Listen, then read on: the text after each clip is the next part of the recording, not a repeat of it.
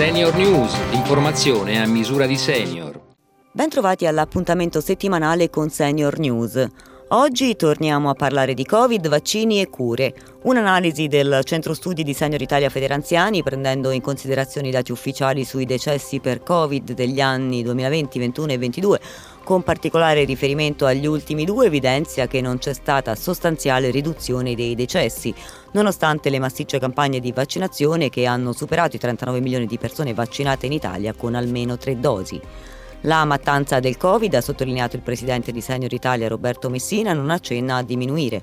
Infatti, se prendiamo in esame i dati gennaio-maggio 22, i decessi sono stati oltre 29.000 rispetto ai totali decessi di tutto il 2021 pari a 63.000. A fronte di questi dati, Senior Italia Federanziani chiede alle istituzioni competenti di valutare tutte le eventuali modifiche necessarie nella gestione della pandemia resasi ormai endemica.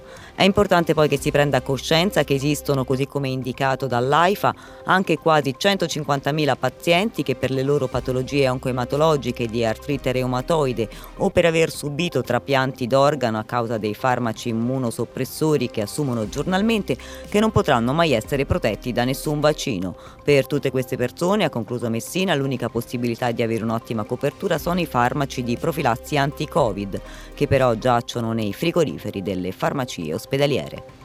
Termina qui l'approfondimento settimanale di Senior News. Vi ricordo che sul sito senioritalia.it potete riascoltare questa e tutte le altre edizioni. Appuntamento alla prossima settimana.